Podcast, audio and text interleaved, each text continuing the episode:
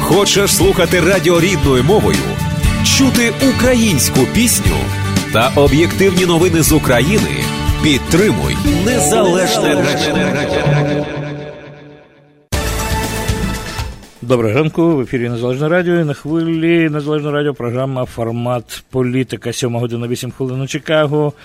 І сьогодні нам допоможе розібратися в переплетіннях української політики перед експорт е, пан Олег Грибачук. Він з нами зараз на прямому зв'язку. Доброго дня, пане Олеже. Доброго дня, але у нас зараз переплетіння переплетінь просто відбувається. Просто суцільні плетіння. Ага. Пане Олеже, ну от е, залишилося там вже скільки там, 26 чи скільки днів, та? Е, фактично 27 до виборів, до дня виборів. Е, за цей час от, е, все це, всі ці бруд, е, е, всі ці відкриття. Вони абсолютно поки нікому не зашкодили. От я дивлюся, що про оборудки, от, які там говорили з оборонпромом, вони ну, там на на Свинарчука вплинули, припустимо, в якійсь мірі, ще не знаємо як. А в принципі, Порошенка, хоч це було на нього, наче е, так е, скеровано, і його торкалося, ну, не вплинуло сильно. Е, всі донори, які відкрилися до Ярки, і продавщиці, які сотнями тисяч підтримували партію Батьківщини Тимошенко. Ем, ну, теж, так би мовити, нічого не вплинуло. На все є свої якісь е, відповіді, ну, говорячи сленгом від маски. 41 мільйон в офшорах е, у Зеленського, які були трансфером зроблені через його офшор е, Коломойським. Так само, поки без будь-яких абсолютно ну, коментарів. І по великому рахунку теж на артикль української політики З абсолютно ніяк не вплинуло. Е, тому от мене питання, в принципі, оці всі. Е, весь бруд, який спливає, все це, що відкривають журналісти, вони взагалі здається як об стінку. Тобто ніякого впливу немає. Е, Та воно не має впливу на так званий залізобетонний електорат. От, от Одне з українських видань почало малювати портрети виборців. Знаєте, типовий портрет виборця Юлії Тимошенка, типовий портрет виборця е, е, Зеленського, типовий портрет е, виборця там ще когось. І от ці типові виборці, ви праві, вони вже емоційно заряджені. Але їх не вистачає. Тобто, якщо ми подивимося кількість людей, які досі не визначилися, то це все рівно 30 плюс-мінус майже кожен третій український виборець він досі не може дати відповідь, за кого він проголосує. А оскільки розрив вже зараз мова не про трійку, вже починають говорити про четвірку, хоча в мене там є свої. Перестороги, але ну добре, 3-4 кандидати. Розрив між ними не настільки серйозний, щоб е, можна було е, готувати вже там шампанське для перемоги. Тому а та кількість виборців, які не визначилися, а їх кажу, це майже кожен третій, вони якраз е, ось на чи на такі речі реагують. І зараз, напевне, буде змагання, е, і це напевне потенціал для Гриценка, от який став об'єднаним кандидатом, і, і, і, і для об'єднаної демократичної спільноти знову я так досить, бо в нас кожен називає себе демократичним і опозиційним. Це це вже давно заюзана фраза, але там можливі розширення. Але для цього потрібно дуже швидко і динамічно працювати, і потрібно знаходити якісь навіть не раціональні, а емоційні зачіпки. Бо виборця не чіпають, щоб виборця вивести з цього стану коли він просто, як ви кажете, з усіх сторін на українських виборців уже цей бруд і ці компромати взаємно не реагують. Але треба сказати заради справедливості, що, наприклад, ситуація з Укроборонпромом вона викликала серйозну реакцію саме е, тих, до кого ми прагнемо. Заради чого ми змінили Конституцію ЄС і НАТО, і там, от ті люди, які приймають рішення, вони вже і сьогодні, в тому числі, зреагували. І я, наприклад, особисто впевнений, що те, що ми там чули, е, воно відсотків там на 90 більше відповідає дійсності, тому що я розумію, наприклад, я розумію, що цю інформацію журналісти отримали від спецслужб. І я розумію, що якщо дуже нахабно вимагати докази, то докази з'являться. Я думаю, що це зрозумів Порошенко, і тому дуже швидко підписав указ і відкинув частину хвоста. Але ну, далі буде, буде продовжуватися, і е, це будуть одні з виборів, де дійсно до останньої хвилини не зрозуміло, хто вийде у фінал. Ну, до речі, треба додати це новини сьогоднішнього дня. Знов таки, що а, Гладковський молодший а, він сказав, що він подає в суд, подав суд вже на журналістів, які відкрили цю тему, і сказав більше того, що якщо а, далі все піде, то він знає, хто зливав інформацію, відкриє ну, якісь там такі секрети Полішинеля, що а, суспільство просто впаде. Знепритомніє. Ну, тобто, е, очевидно, залякує когось, очевидно, натякає на когось.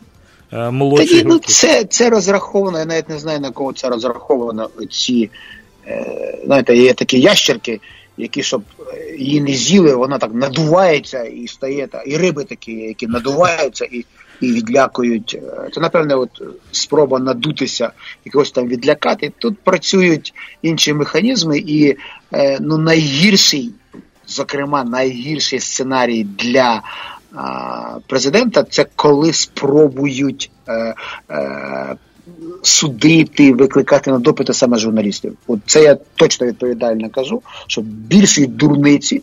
Ніж спроби там судитися, позиватися, е, тиснути е, на журналістів зараз там або ситуація програшна завідомо. І знову я повторюю, що я впевнений в тому, що журналісти, і вони знають це, вони знають.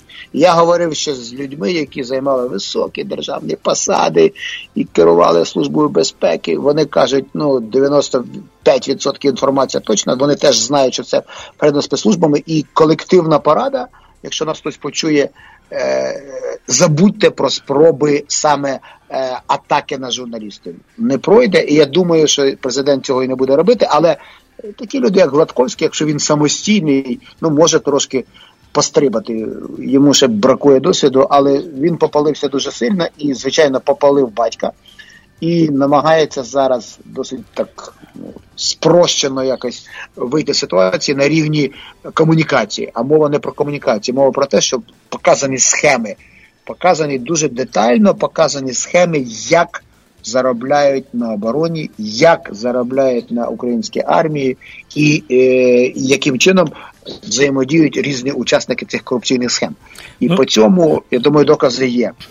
Я думаю, що в принципі ви праві в тому, е, що закрити очі чи якось зализати цю справу буде дуже складно, тому що е, взагалі зараз цілий світ дивиться на Україну, яка ситуація там в Україні відбувається з виборами, і все під таким великою, я сказав, би, е, увагою. Більше того, Америка про це дивиться. От сьогоднішнього дня, з 5 числа, це знову сьогоднішня інформація для слухачів. З 5 по 7 у Києві перебуває заступник державного секретаря Сполучених Штатів Америки з політичних питань Девід Гейл. Він зараз якраз там і буде зустрічатися з політичними лідерами. Е, ну, це зрозуміло, це демонстрація підтримки е, Вашингтону України, але разом із тим, я думаю, там іде така лінія. Е, розповіді всім про майбутнє України, в розумінні там з олігархатом, економіка, ну і вибори, прозорість виборів і так далі. тому подібне. Тобто, я думаю, там цілий комплекс питань буде обговорюватися під час зустрічі але з усіма, але з дуже з різними представниками і українського політикуму, і в тому числі антикорупційних е, громадських організацій. Це типова структура візиту такого рівня. Зустрічі будуть і з опозицією, і з владою, і з незалежними журналістами, і з громадськими активістами. Тобто, у там буде повна картина зворотня, а не тільки версія, скажімо, банкової Е, по по ситуації, якщо ми говоримо про Укроборонпром. Але взагалі Укроборонпром це слово як супутник, як ще якісь там, знаєте, коли українське слово, їх не так багато. Майдан зараз став. Да? От Укроборонпром це слово, яке кожен член е, Альянсу НАТО знає. І знає саме як, і це синонім цього слова це корупція. І просто те, що відбулося зараз, просто продемонструвало. І тому е, з точки зору наших натівських партнерів, особливо американці, американці тісно працювали з НАКО, незалежним антикорупційним комітетом, членом якого як є, по тому, щоб якось корпоратизувати цивіліз... зробити цивілізаційну ці, таку е, ревізію у Карбонпрому, допомогти йому стати е, працювати як державне підприємство на західних стандартах, на принципах незалежної наглядової ради. І ми вже в цьому процесі більше більше двох років. А тут керівник новопризначений Укрборонпрому в цих е, записах такий паша, якому можна 10 тисяч баксів і не давати, коли хлопчики-мажори між собою там спілкуються. Є один такий епізод, і тому це звичайно. Е, робить ситуацію набагато відповідальнішою, ніж здається, і як ви правильно сказали, замовчати її не вдасться аж ніяк. Пане Олеже, мене запитання таке в лоба. Можна. А, От mm-hmm. ви самі особисто вірите, що е, в принципі Порошенко і потрібні ці були відкати, оці чижики людині, яка в принципі. А Порошенко ні, Порошенко ні, там і немає Порошенка. Це якраз сини Гладковський, там згадується. Але тут проблема не в тому відкатах. Там знаєте в чому? Питання не, не питання в тому, що е, яким чином у нас вироблені процедури що якісь там сопляки з вулиці можуть просто керувати директорами найбільших українських заводів ремонтних, змушувати їх. І там про це це продемонстровано. Це можна просто перевірити по факту, змушувати їх робити проплати набагато дорожчі. Яким чином Букін, як голова Укрборонпрому, може казати, що для закупки там висотомірів е, для Ан-26 Казахстану, беріть будь-який бюджет. Типу, бабки є, от скільки можете проковтнути, стільки і ковтайте. От це шокує. Як це могло б теоретично відбуватися? Бо по факту ж дуже легко перевірити вартість. І особливо там є один епізод, коли вже бухгалтер фірми прокладки. Я думаю, що наші слухачі мають розуміти, що таке фірма прокладка. Це коли, наприклад, для того, щоб е, відмити кошти, е, син е, Гладковського і там ще один його юне дарування, вони створили фірму, яка просто існує на папері, але через яку йдуть всі контракти. І серйозні українські підприємства, директори підписують контракти на постачання запасних частин не з тими, хто їх виробляє, а тільки з тією фірмою, а ця фірма в рази. Там в 5-7 разів, в 3 рази завищує ціну. І тільки через цю фірму. І там уже в одному епізоді, який там прозвучав, бухгалтер бухгалтер просто каже, що слухайте, а як ми можемо з фірмою, яка там продає, не знаю, молочну продукцію чи щось таке, як ми можемо з нею підписувати контракт на запчастини для військово-промислового комплексу? Тобто, ось про це мова йде, яким чином можна вибудовувати і вже скільки років про це журналісти, декілька років про це говорять, а все рівно схеми залишилися, поки ось не, не, наступив виборчий період, і зараз вже вони вибухнули як такий так так громогласно. Тому питання ж не в тому, що питання не не, не, не в грошах, питання в тому, що ці схеми так працювали. І там реально відмито велика, великі суми. Звичайно, про, про Порошенка, але Порошенка в чому? Гладковський це найближчий соратник Порошенка. І коли сигнали були, як би у вас зреагували, якби там десь у Пентагоні виникнув такий скандал, ми нещодавно подивилися фільм Вайс про Чейні, дуже багато зараз в Україні про нього говорять. Але там є механізми, так, є свої лобісти, є свої речі, але все рівно, коли стає публічно, то є публічна реакція. А у нас всі знали, що в Україні все, що стосується оборонного комплексу, це Гладковський і ніхто жодний контролюючий орган правозахисний не насмілився його чіпати. Ні ні, ні набу, ну, побачимо. ніхто. Ми ще не знаємо, ніхто, слідство ведеться. Ведеться. Тобто ми побачимо, яка буде А зараз розкрут. ситуація просто буде звичайно, коли вже його звільнили, ситуація дещо змінилася. Пане Олеже, у Але його, телефонний дзвіночок. Його, його реально прикривав е, авторитет президента. І і всі і говорили, що президент це найближчі друзі з дитинства, і всі знали, що ну, з дитинства з, з, з цим. Е, Е, з Кононенком вони. Ну так, да, з Кононенком, а той же з армії, ну, умовно, з юності. Так. Ну, у нас є телефонний дзвіночок від слухача, е, терпеливо чекає. Доброго ранку, ми вас слухаємо. Доброго ранку. Я хотів сказати два слова, тому що більше ви мені не дасте. Справа в тому, що ви погляньте в кабінет Путіна на сьогоднішній день.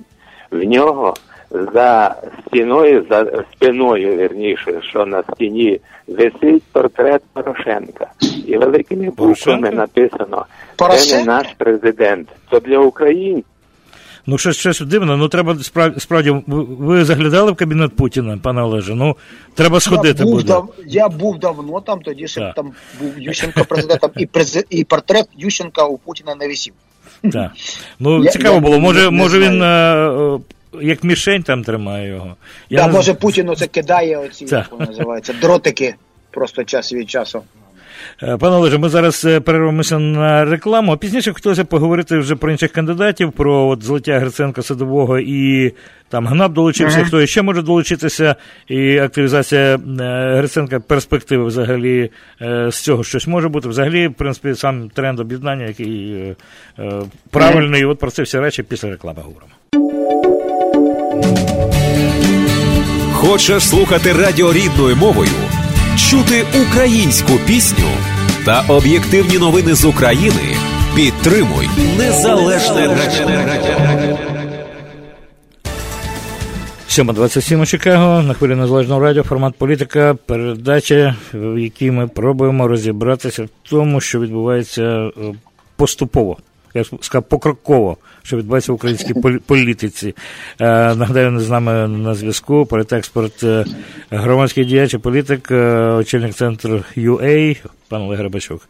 Пане Олеже, ну давайте підійдемо тепер до такого нового конгломерату, який з'явився тепер, і якось хотілося б ваш погляд на це перспективи. Тобто, ми вже слухачі добре знають, що Гриценко і Садовий об'єдналися, і більше того, Гриценко намагається на сьогоднішній день залучити до такого розширеної коаліції.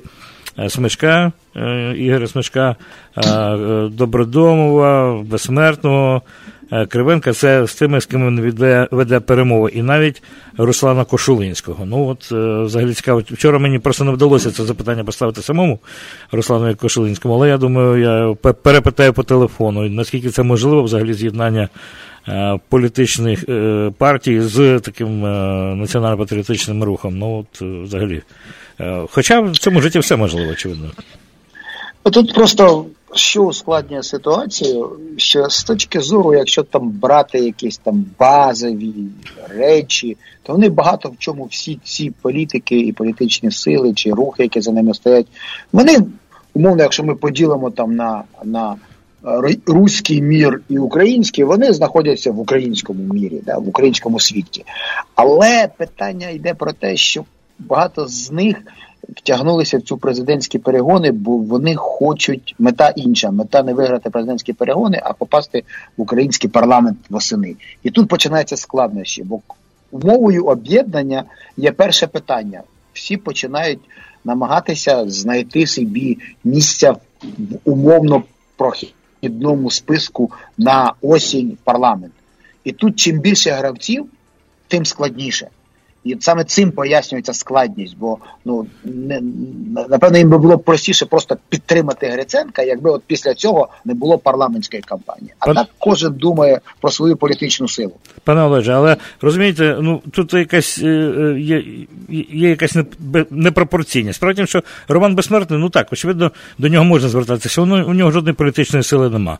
Смішко так, так він її формує зараз. Він ну, формує формувати можна, але ну як можна сформувати за 20 днів те, що. Е, формується роками. Тобто до виборів ну, можна сформувати щось, але це не політична сила. Ну, я маю на увазі до порівняння. Ну, припустимо, безсмертний е, там і порівняти Кошулинський, тобто, де е, є свобода і купа організацій патріотичних, величезна вже сила. Ну, як можна порівняти таке об'єднання от такого і, припустимо, Добродомова з його там нішею невеличкою політичною? Так, ну, чувака, наприклад, керівника штабу хвиля, а в нього апетити дуже великі. Він там від третини до половини списку свій час е, очікував, і зараз може апетити в нього і виросли. І в цьому проблема.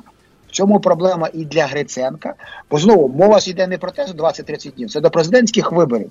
Мова йде про те, щоб піти у парламент тою силою, яка може сформувати владу.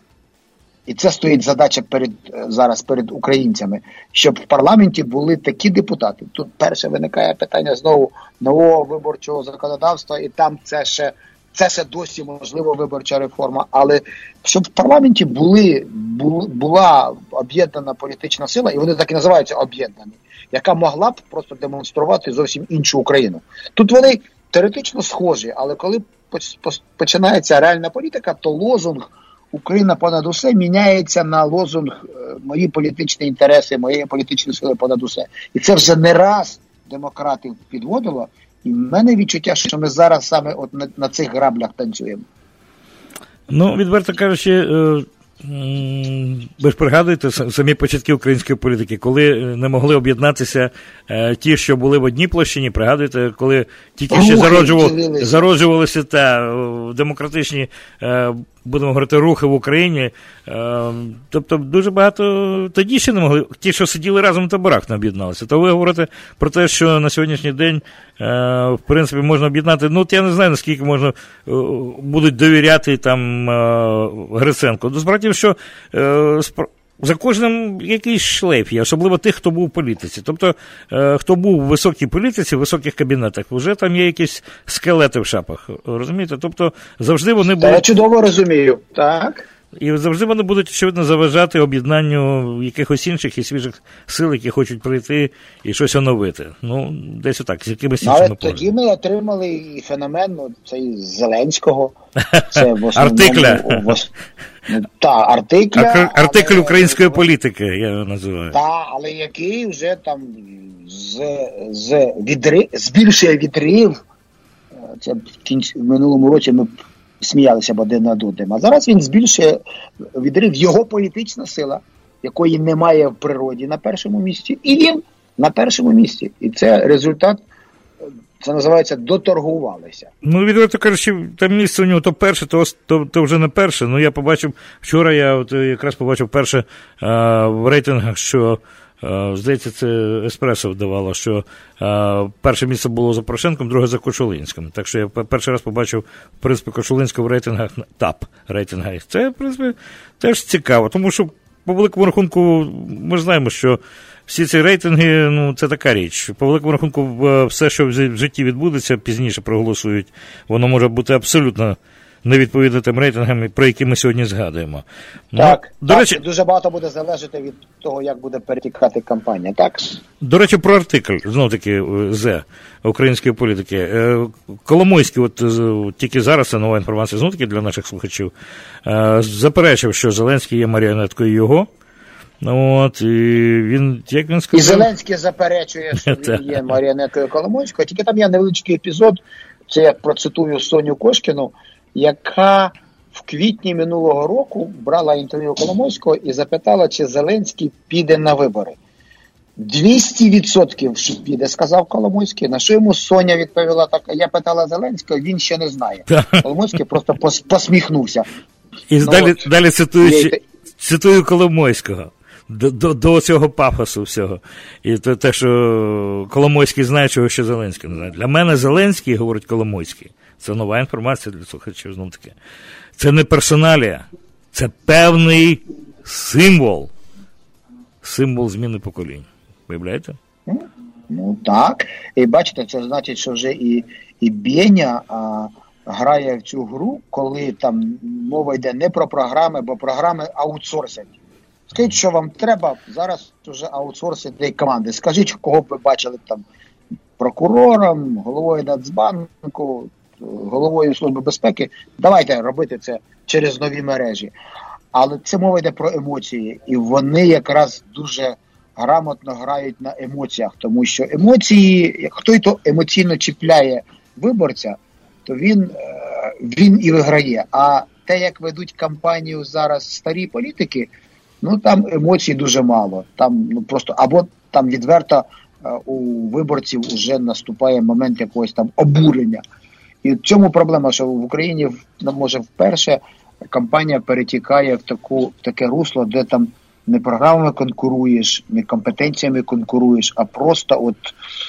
Типу, як вони всі дістали. Знаєте, у нас не раз цей лозунг був. І тут навіть пропозиція, мережі зовсім інші, штаби не ті, е, довірні особи дуже різні. І воно просто от десятки годин записаних всяких там роликів, стьобних таких, і це кампанія там. І виходить, що ця емоційна кампанія вона відверто глузує над раціональною. А вони не пересікаються. Просто дебатів немає, але в результаті треба зрозуміти, що е, Велика Сімка, керівництво валютного фонду в Україні, Світового банку, вони всі зустрічаються з Зеленським як з лідируючим кандидатом. І Європейський бізнес, правда, результат Aspen Institute, результат цих зустрічей дуже різний, Але поки що це вже вийшло із із, із е, серії віртуального, воно стало реальним. І, чесно кажучи, е, вихід е, Зеленського у другий тур ну, вже стає просто на наших очах реальністю. А далі починається е, переможе у Тимошенко чи переможе у Порошенко. Це вже тільки соціологи експериментують. Просто на наших з вами очах відбувається така трансформація якихось там уста, усталених політичних перегонів, от от з такими речами, як е, компанія Зеленського, віртуальна переважно.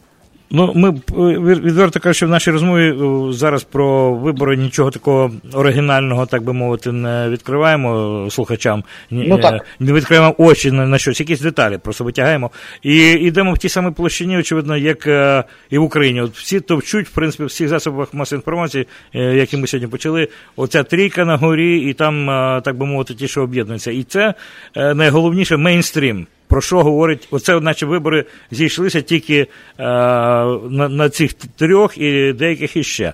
Е, і ніхто абсолютно і і критикують, в принципі, витягають е, найгірше і витягають всілякі компромати на, на, на цих. І абсолютно щось нічого, ніхто не витягає ніякого компромату. На тих кандидатів від партії регіонів колишніх. От ті, що зараз бойки, і і решта. Ну, от Бойко вже договорився в своїй програмі до того, що вже його треба було за за, за шкібрики брати. Він говорить про те, що треба досягти миру на Донбасі. В нього від програма, що треба слухати Донбас, е, домовлятися з представниками оцих е, злочинних організацій. ЛНР, ДНР, і, і з ними вести прямі переговори з тим, щоб припинити війну. Тобто в нього абсолютно програма Путіна. І він говорить це в своїй програмі. Це абсолютно відкрита програма на цілу Україну. Ні пари з вуст. Тобто про це всі проковтнули. Тобто ніхто не помічає абсолютно те, що оці от токсичні там елементи говорять, роблять, їм все так сходить з рук. Що, що відбувається? А не просто вони, ну перше, що відбувається? Вист... Медведчук, реінкарнація Медведчука, тому що Бойко таке, Медведчук виходить на трибуну і оголошує там свою програму, за яку його можна зразу брати за шкірку і кидати, тому що він фактично вимагає діалогу з терористами і з політичного союзу з терористами. Бойко тільки повторює. І вони отримали колосальний медіаресурс. Я можу вам сказати, як людина, яка їздить за. Алло? Ну, у нас щось е, з зв'язочком е, трапилося. Ми його зараз зараз налаштуємо, пане Олеже. Радіо. Там, ви, ви нас чуєте? Алло. Щось обірвалося. Ми зараз перейдемо на рекламу і повернемося до, до розмови. Хочеш слухати радіо рідною мовою, чути українську пісню та об'єктивні новини з України. Підтримуй незалежне радіо. 7 година 44 хвилини. І перед тим як продовжити програму формат політика, коротенька буквально інформація, як ми завжди даємо її у кожній передачі. Інформація з фронту. Отже, за минулу добу знов е, великі обстріли були. Знов той самий калібр 125, 122, 120 82 мм. То були міномети в більшості, е, обстрілювали з важкого озброєння і. На превеликий жаль, є загиблий. Жодної інформації про загиблого хто скільки років нема, але от е, загинув під час обстрілів е, наш військовий. І от така трагічна інформація з фронту. Ну, і ще раз нагадую, 7.45. Знову переходимо до програми Формат політика про те, що відбувається в Україні. От, власне кажучи, це. Це, що сталося, ця трагедія, загинув один е, чоловік, захисник України. Це, я сказав би, як е, головна теза, під під кутом якої ми мусимо розглядати українську політику, і коли ми говоримо особливо про Москву, і зараз про Медведчука, про все те, що ми продовжимо говорити, і будемо зараз говорити з е, політекспертом Олегом Рибачуком. Пане Олеже, вам слово. Вітаю, ще в українських новинах е, пройшло е, інформація про те, що ті кількість артобстрілів, які в тому числі виражаються, і в тому, що наші герої гинуть, е, пов'язано з тим, що курсанти е, російського артилерійського училища здавали заліки в Донбасі. Тобто вони приїжджають, зросла кількість обстрілів, і саме з важких з важкого мінометного зброєння, яке заборонене мінськими угодами. Тобто, от, на, на нас з вами. Наш вічний сусіда просто відпрацьовує, навчає своїх е, курсантів е, в бойових умовах. Ми стали великим полігоном, і в тому числі політичним полігоном. І те, що відбувається зараз, дуже небезпечно. Відсутність виборчої реформи і перспектива загроза того, що в парламент прийде значно більше агентів впливу Путіна. Ми про це говорили неодноразово. Це створює політичну загрозу. Зараз багато говорять про те, що Путін може там е, почати е, звичайну війну там з використанням регулярних сил. Я думаю, це менш вирогідний сценарій. А от те, що гібридна пересунеться у Верховну Раду, і те, що Медведчук може претендувати, або та політична сила на звання спікера другої за важливістю посади в українській е, політичній ієрархії, яка у випадку там проблем чи відсторонення президента стає президентом, оце реальна загроза. І ми на цю загрозу якось ніяк не реагуємо. Не бажаємо міняти виборче законодавство, дозволяємо далі е, здійснювати підготовку до виборів ви побачите, які будуть кандидати, якщо не зміниться ситуація. І тому от про це треба просто волати. Бо Україна зараз, е, з точки зору Путіна, це полігон для всього. Для того, щоб відпрацьовувати е, силами спецоперацій і агентам різні диверсійні акти, для того, щоб удосконалювати гібридну війну інформаційну. Е, бо бо ми, ми віддали канали, ми віддали провідні телеканали, власниками яких є Путін, я кажу Путін, Медведчук і і його соратники. Ну, говорити Медведчук, це значить говорити Путін, все одно правильно. Так, так, так. так. От, і, пане Олеже, у мене от якраз запитання. От стосовно ми говоримо Медведчук, Медведчук, Медведчук вже просто аж е, нудить трошки. Але у мене запитання: ну от, власне, е, чому нинішній президент, ну я не кажу тільки ну, тільки президент. Бо часто піраміда, і ви говорите про, про, про тап піраміди президент, суспільство, громадські організації, ну тобто всі. Всі разом, всім, всім миром, як то кажуть, допускають такого, щоб Медведчук е, ну, був знов. В світлі софітів це приблизно така сама ситуація, як колись е, за часів Ющенка витяг, витягнувся, який зовсім десь під плінтусом був Янукович з'явився. От приблизно така так. сама аналогія. Але але вони воно воно вражаюче схоже. Бо Янукович виник тоді, коли була коли між Ющенком, між між учасниками помаранчої коаліції, прем'єром і президентом пішла відкрита війна, і Януковича вони просто винесли, сподіваючись, що хтось із них один одного переможе. Тут ситуація дуже схожа. Медведчука ж не українське суспільство витащило. Він е, отримав у власність канал. На фоні я мене мене мене не перестає це дивувати і обурювати, як можна, знаючи, хто такий Медведчук, давати один із провідних каналів інформаційних, продавати йому відверто. І він тепер зранку до вечора там присутній, і в інших інформаційних засобах. Мало того, він тепер війшов через мінський процес, війшов у, у, у, у представля... він представляє Україну.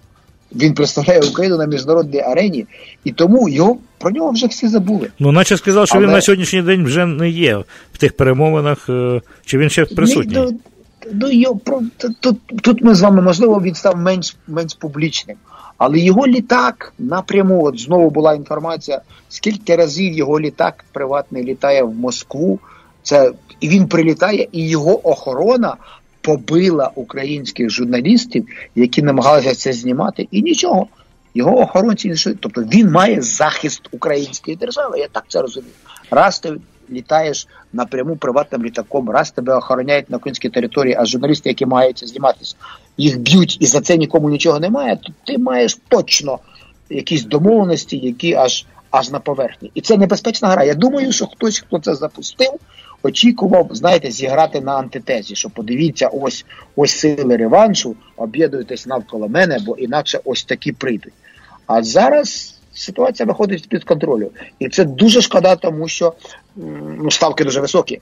Я повторюю, що для Путіна політична гібридна війна, от коли українці будуть воювати з українцями, коли українські медіаканали знову пам'ятаєте, що у нас ціле міністерство створено інформаційної політики? Чим воно займається? Ну воно Де займається, воно? здається, тільки вже його перепрофілювали тільки фронтом, десь західними е, окупованими Бо, територіями, десь десь тільки там. очевидно, бо в Вічіпочині його ніде я... нема. Якщо у нас на нашому інформаційному просторі діють відверті рупори Кремля, не приховуючись, ви дуже вірно сказали, не приховуючись, про, просувають ідеї, на які негайно мала би реагувати контррозвідка, то це ситуація дуже небезпечна. І на парламентських силах ми побачимо. Ми побачимо прихід в український парламент відвертих прихильників е, міра. Ну, коли ми ви говорили про про канали, я нашим слухачам можливо уточню, що це мав мається на увазі телеканал News One, е, який 112 112 який так е, не напряму якось хитро там примудрено, він теж є е, впливає. 112 відкрито. Перше інтерв'ю з великим політиком було на 112-му Е, Паша Кожеєв, відомий український журналіст. Це було відкриття серія велике, велике інтерв'ю з великим політиком. Першим був Медведчук. І якщо ви дивитесь цей канал, то ви там я його рідко дивлюся, ви там побачите стрічку. Там кожен день десятки новин, саме що сказав. Що подумав, і сюжети, де Медведчук виступав на з'їзді, крутилися зранку до вечора на цьому каналі. Ну от в нашій розмові ми сьогодні, е, так би мовити, ну Говорили, аналізуємо, просто аналізуємо кандидатів, аналізуємо е, програми, політику, на тлі чого це все відбувається.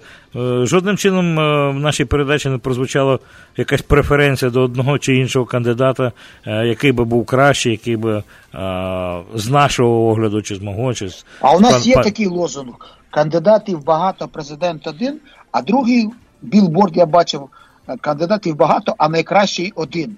І це найкраще це Ігор Шевченко, який шукає собі е, дружину через білборди. Він такий у у плектай з квіточками, такий кокетливий голівудський тип. Це у, у нього це у нього слоган, так, такий його слоган, та, та мото. Білборд, що найкраще один. Тобто є в нас і найкраще.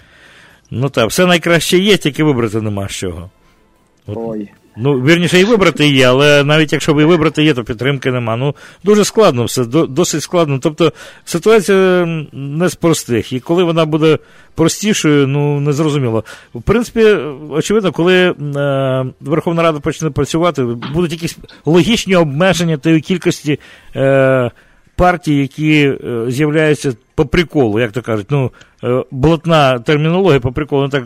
Дураковаляння. Отак от захотів собі пожартувати по-дурному взяв і партію створив. Ну, от оце все, що відбувається по приколу, вибори вибори по приколу, е, партії по приколу, ну от, от і, і розколює але суспільство. 44 кандидати, так, але всі вони ж вони ж платять 2,5 мільйони гривень. Тобто ввели досить серйозні так гроші для пересічного українця, щоб не було по приколу. І все рівно рекордна кількість кандидатів.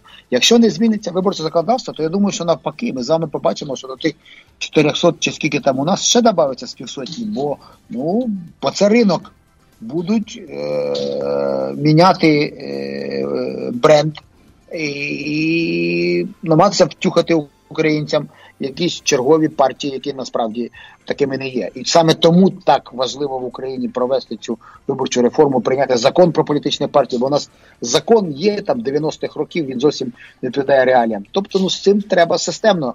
Потрібно виставляти системні протидії. Ми не можемо в ручному режимі е, приймати всі ці виклики.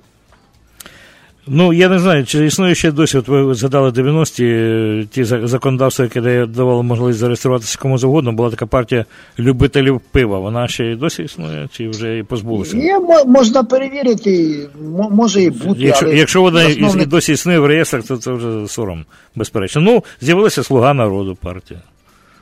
Ну так, а я думаю, що вона якось інакше на вибори піде. Так з'явилася партії немає, але вона лідирує в соціологічних опитуваннях. А партія Нуан, Здається, що її зареєстрував Зеленський як партія Слуга Ну вони якось інакше. Вони, по-моєму, її перейменували. Але по суті, ви праві. І там е- генеральний продюсер, по-моєму, 95-го кварталу є головою цієї партії. Ну о, пан, пан, пане Олеже, я буквально перепрошую, у нас залишається 5 хвилин, але так. якщо можна так е, телеграфно, двома словами. В чому, знову таки, користуючись цим словом прикол, цим модним українським е, блатним словом, е, що Коломойський подав позови там проти кучми говорить про хабарі кучми Пінчука. Звідки ця хоробрість з'явилася? Що, що за що за з'ясування стосунків? В чому цей весь... Ну, це, ця тема не нова. Ну вона не нова, але вона зараз випала на зовсім інший рівень так. відкритої, відкритого звинувачення, ну наче всі і так знають, е, що свої є там. Е, і він раніше він раніше стверджував, що він приносив там кучмі, по-моєму, 5 мільйонів. Це ще коли тоді за Криворіж сталь. Тобто Коломойський вступає в в політичну боротьбу так з відкритим забралом, але ви розумієте, що це відбувається саме тому, що для нього він не приховує, що на відміну там хтось має Ренат має футбольний клуб, там Пінчук має там три телеканали. А Коломойський завжди хизувався тим, що він має найбільше своїх депутатів. І зараз боротьбу він веде за кількість, за можливість мати в парламенті значно більшу кількість депутатів, ніж зазвичай. А для цього все пригодиться, і тому він витащив в тому числі свої ці речі. І не, не треба забувати, що ворожнеча там між Коломойським Пінчуком вона ж зберігається ці внутрішньо олігархічні речі. І тепер, можливо, у Коломойського складається враження, що він може зараз відігратися там на тому ж Пінчуку, бо в свій час Пінчук, маючи е, тестя президента, досить добре там поскубав Коломойського. Угу. Це внутрішнє їхнє ще до, Це до того розбору.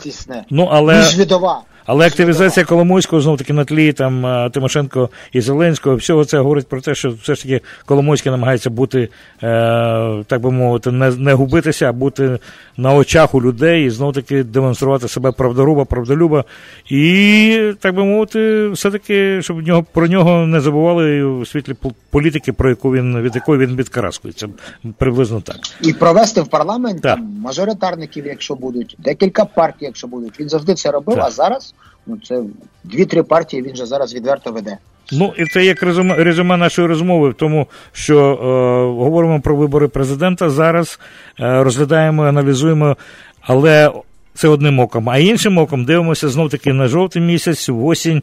І що відбудеться там на парламентських е, виборах, це буде як закладання того фундаменту або не закладання, руйнування взагалі всього. Але сподіваємося, що все ж таки буде шалена боротьба, і той фундамент буде закладений. Вибори е, до Верховної Ради восени. Це е, мішень. Нинішня, нинішня політична конструкція зовсім не відповідає ні настроям суспільства, ні викликам. Тому вона неминуче буде змінена, але краще змінити її швидше і раціонально, аніж вона розвалиться, а потім з обловки будемо збирати знову щось старе. Так. Я вам дякую, пане Олеже, за цю розмову. Дякую вам, що ми так глибоко намагалися ці нервові зв'язки відновити, чи там знайти і побачити, як вони працюють. Е, ну і зрештою це допоможе кожному, очевидно, з наших слухачів зробити свій вибір. І знову таки, це всі розмови, це впливання на те, що от от за місяць, вже 31-го треба треба робити вибір, треба вибирати президента. Я дякую вам ще раз, пане, пане Олеже. І ми зустрінемося. Дякую вам, хай щастить. Так, щастить. До побачення. До побачення. І я разом з тим прощаюся з вами, шановні слухачі. Дякую, що були з нами, що слухали. Гарного дня і до зустрічі завтра в Незалежному радіо, як завжди, зранку. Всього найкращого. В ефірі Незалежне Радіо. Слухайте нас щоранку на хвилі 750 AM ем в штаті Ілліной. Онлайн на нашій сторінці Facebook та на сайті uaradio.com. Відтепер незалежне радіо також можна слухати із звичайного телефону в будь-якій точці Сполучених Штатів. Наберіть 773-299-78-78. Слухайте запис останнього ефіру зручний для вас час. Українське незалежне радіо. Бо я.